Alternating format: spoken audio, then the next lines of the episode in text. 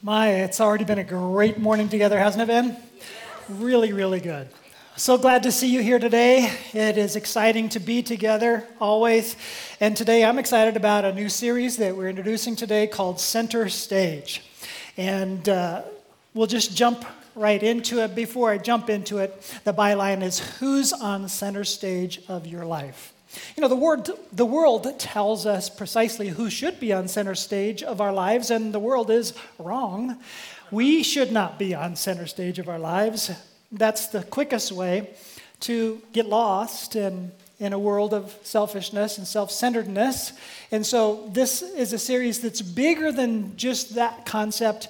I'm really excited to introduce it to you. But we're going to start with kind of a problem that all churches are scrambling to solve these days. And uh, the best way to introduce it is with a graphic that comes from the Barna Research Group. So on the screen is a little graphic that says, here's what's happening in 2011, and the trend is com- completely going in the wrong direction 2019 there's an increase in church dropouts a study is done a poll all across america of those who are ages 18 through 29 who were very solidly in the church, in, in a Christian in their expression and in their confession and in their families and going to church, but then somewhere after age 18 to 29, they're dropping out. And two thirds of those who are professing Christ as children and youth are now dropping out in this time frame. It's alarming um, that that is taking place, and the trend is still going in the wrong direction. So, churches all across America are scrambling to figure out how do we deal with this. Families all across America are trying to figure out how do we minister to our child that loved Christ and now is not there, and what do we do about that?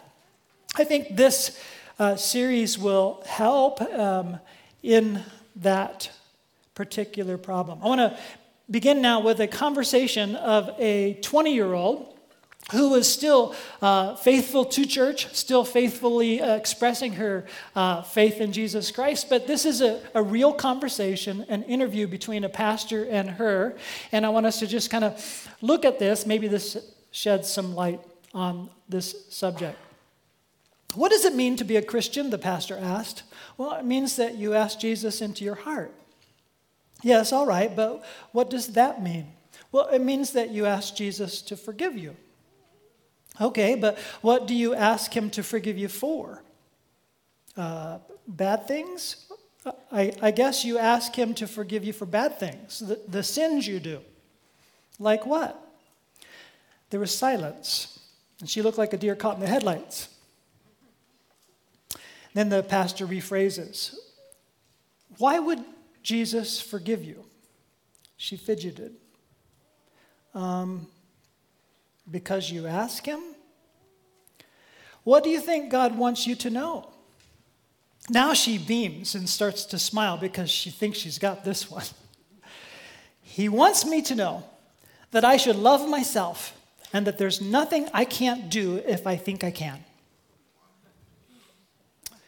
And what does God want from you? He wants me to do good stuff.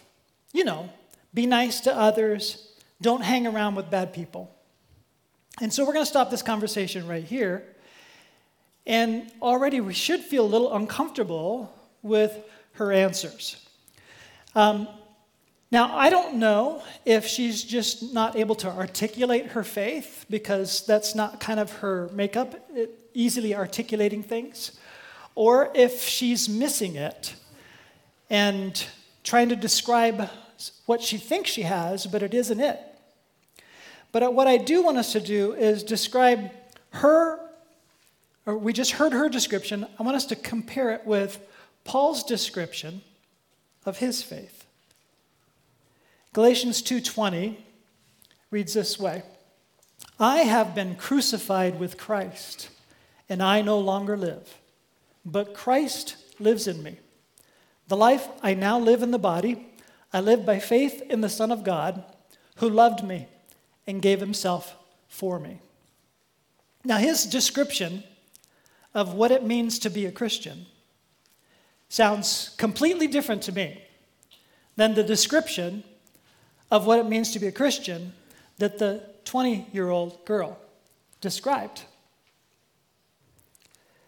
I think it is as different as the kernel of truth compared with the dead husk. It's that different.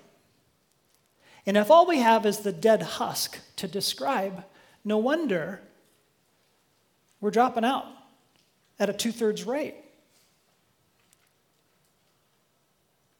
Let's dig in just a little bit more. I have been crucified with Christ and I no longer live. What would that 20 year old girl make of this statement? What do you make of this statement? But Christ lives in me. What would that 20 year old girl make of this statement? What do you make of this statement?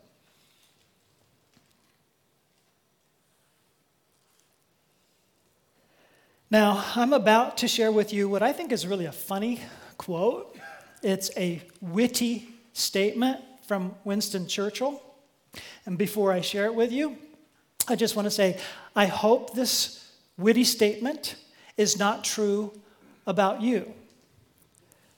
Here's the witty statement. Occasionally, he stumbled over the truth, but hastily picked himself up and hurried on as if nothing happened. Now, we just read a stumbling truth that many people stumble over Paul's description of what it means to be Christian, Paul's description of what the gospel is all about.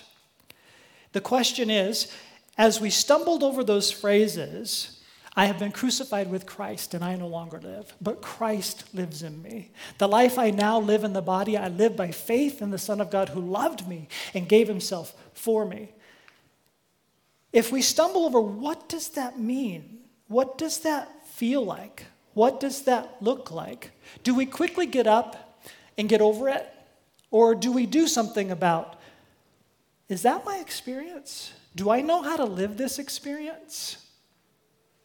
I think that is a profound question that many believers are holding on to the husk of their faith in a few words that they've been given and a few words that they can articulate, and they're missing the reality in their experience, and they're not able to cope with the life and the difficulties that come our way.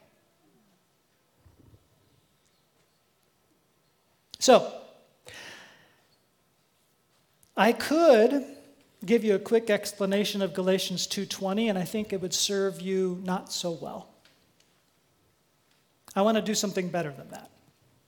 I want to give you a series challenge.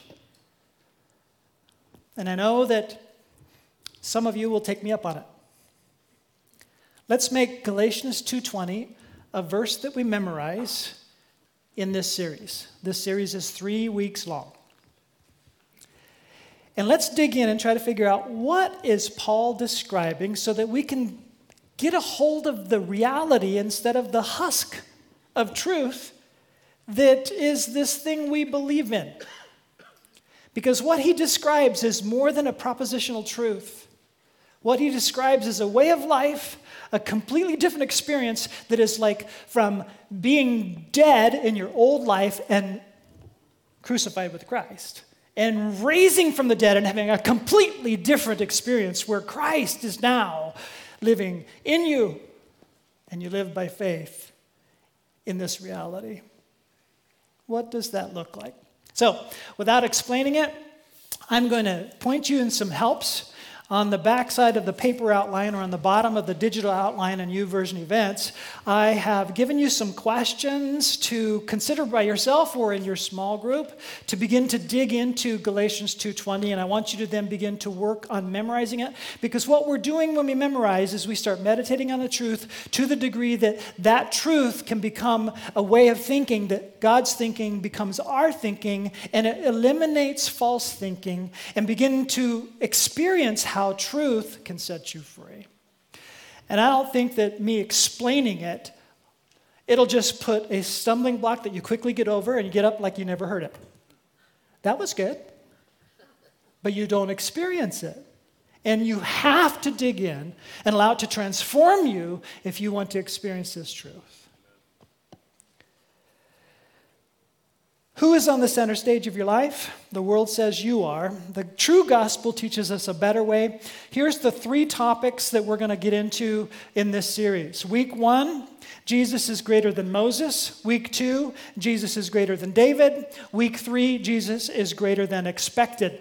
And so we're going to get into this large vast scoping look at Jesus being greater in three different looks, but we're every week we're going to start with Galatians 2:20 so that we make sure it's rooted down to how we're living.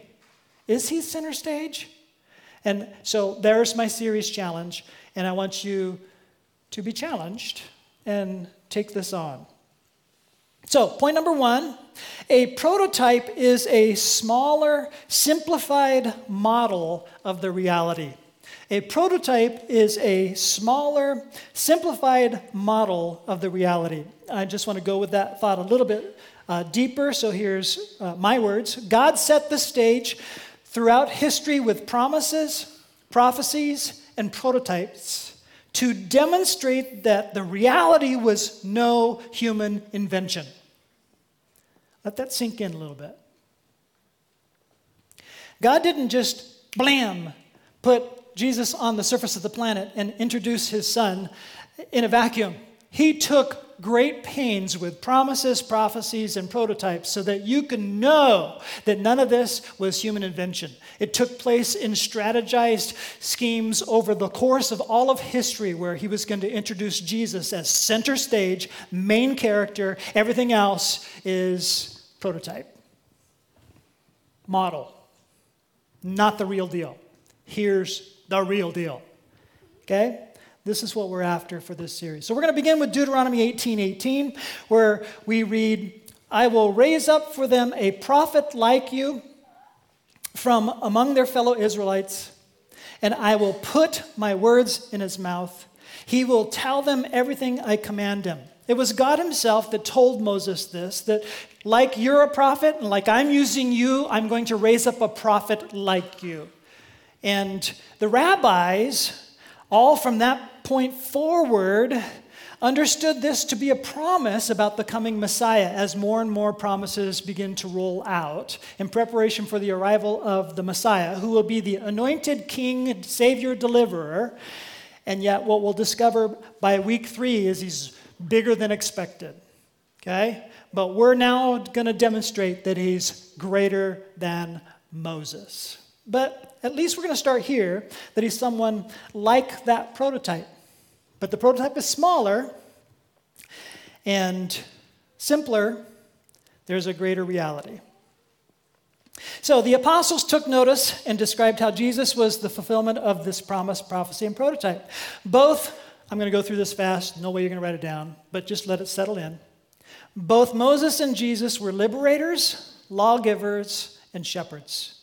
Both Moses and Jesus were rescued as infants in Egypt, tested in the wilderness, and suffered for the nation. Both Moses and Jesus proclaimed laws of God's kingdom from a mountain. Moses from Mount Sinai in the Exodus, and Jesus from the Sermon on the Mount, Matthew 5 through 7. Moses was the prototype, Jesus is the reality. Okay? And that is a really small summary of all of the amazing connectivity between the prototype and the reality. Point number two the law and the prophets are no longer center stage. I'm saying something even bigger than what I just said. The law and the prophets are no longer center stage. I could take a lot of different angles on this to show this to you, but we're going to look at an episode that took place in Jesus' life when he glowed with glory on a mountaintop, like Moses did, but way bigger than that, because Moses glowed a reflective glory. This was way brighter and came from a source. Okay? Let's take a look in Luke 9 28 through 36.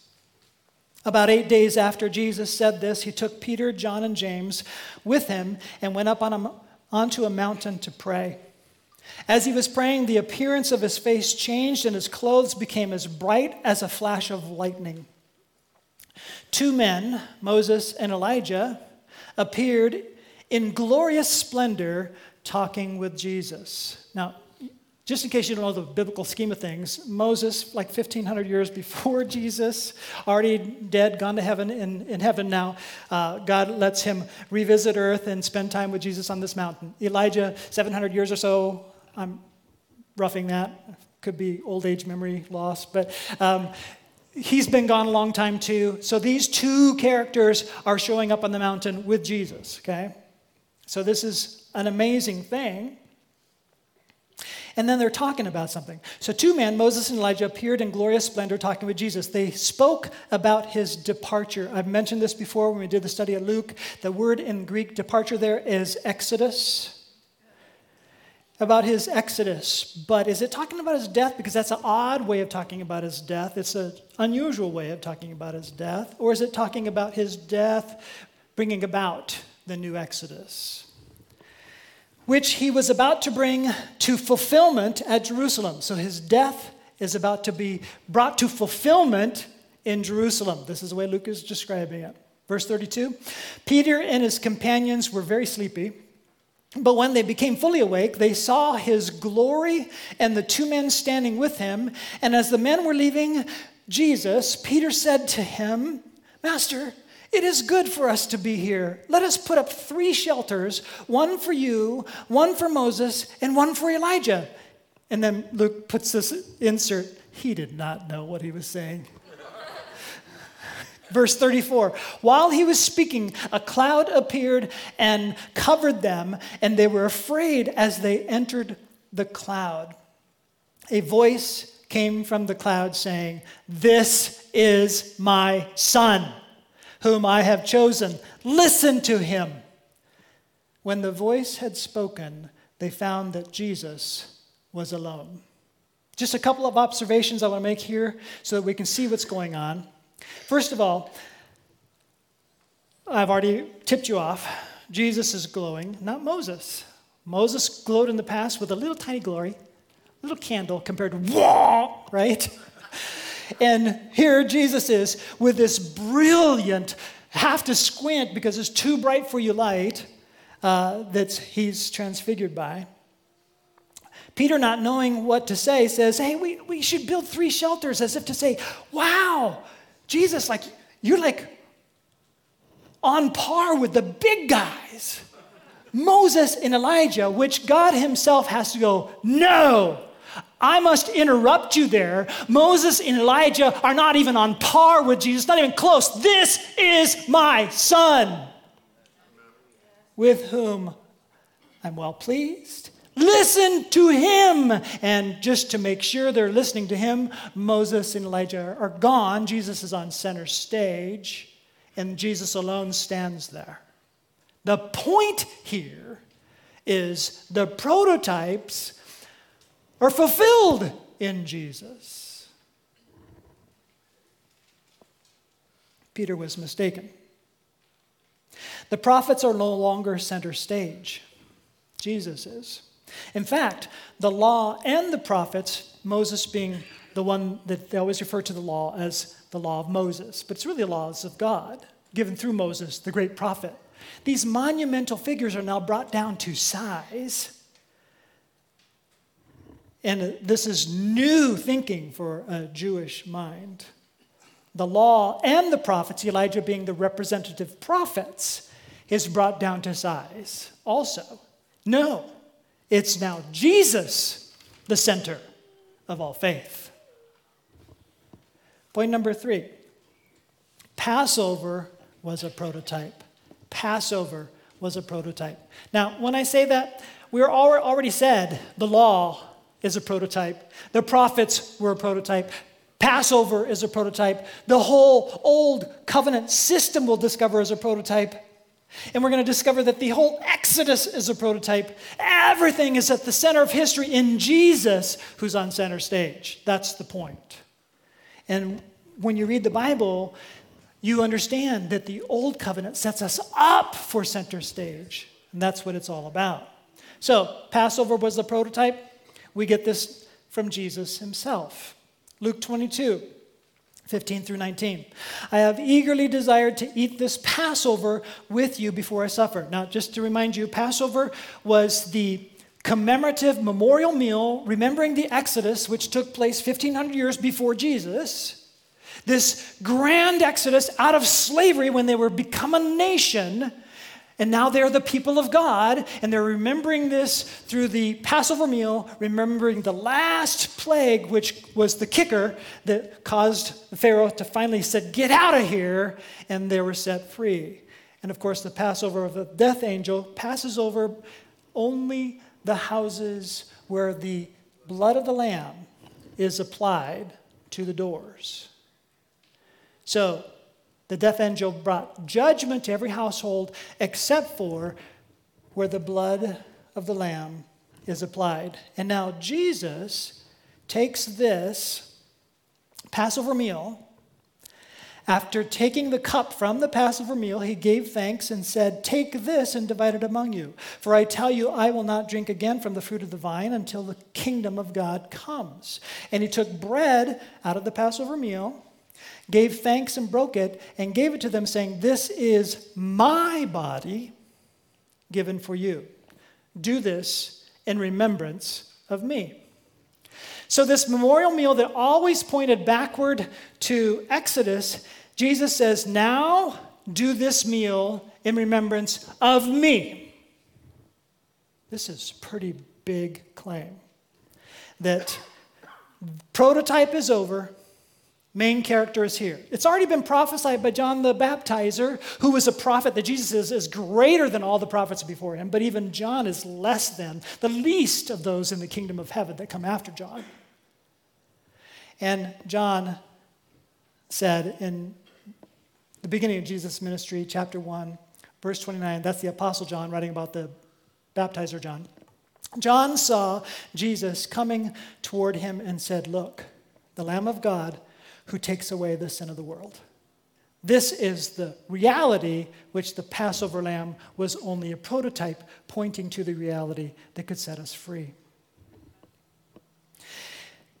And Jesus is greater than the Exodus. Jesus is greater than the law itself. This is what the preaching sounded like all through Acts. I'm picking a representative verse here, Acts 13 39. Through him, talking about Jesus, everyone who believes is set free from every sin, a justification you were not able to obtain under the law of Moses.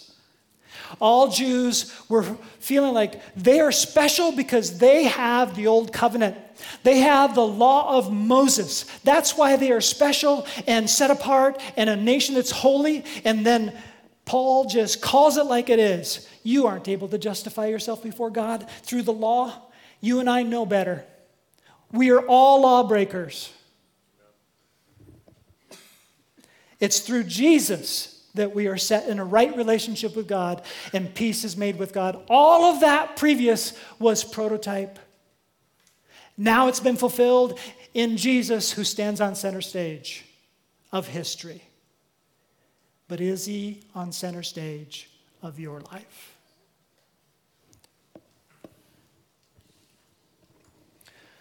Point number four trade it all in for Jesus. Continuing out of Luke 22, this is Jesus. In the same way, after the supper, he took the cup, saying, This cup is the new covenant in my blood. Not the blood of the Lamb, not the blood of the sacrificial system, not anything with the whole temple system. This is the cup of the new covenant, which I'm establishing because I'm establishing it tomorrow. He doesn't get into the details. When I will be crucified, and three days later, and will conquer death and set you free and make you into a people where now you can have a personal relationship that's merged into a union like never before, where God dwells within you, writing the laws within you, where He is dwelling in you I have been crucified with Christ and I no longer live, but Christ lives in me. The life I now live in my body, I live by faith in the Son of God who loves me and gave himself for me. To get a hold of that truth, Jesus goes to the cross. traded all in for Jesus. Jesus replaced the entire sacrificial system, the sacrificial temple system, with himself once and for all. So, summarizing, Moses was the prototype, Jesus was the reality. The law and the prophets are no longer center stage. Jesus is greater than the Exodus and even the law itself. Traded all in for Jesus. How was it even possible that countless Jews, whole crowds of Jews, were convinced that they should trade it all in for Jesus? the Christian movement exploded in Jerusalem and continued beyond. How is it possible these Jews who raised in their faith traded all in for this new truth? There's only one possible way this could have happened, but it comes in two parts. God authenticated all of the power and miracles and authority of Jesus in reality miracle after miracle after miracle after miracle, where this person, this prophet, is authenticated with power. And secondly, he vindicates him in every claim when he raises him from the dead. The whole thing explodes into growth because everybody is convinced by the apostolic witnesses who saw him resurrected this is true. If this is true, this is reality. Everything up to this point was anticipatory. Jesus is the center of all history, and he could be the center of your story too. But for this to happen, you must see him for who he is and gladly give him the center stage of your life.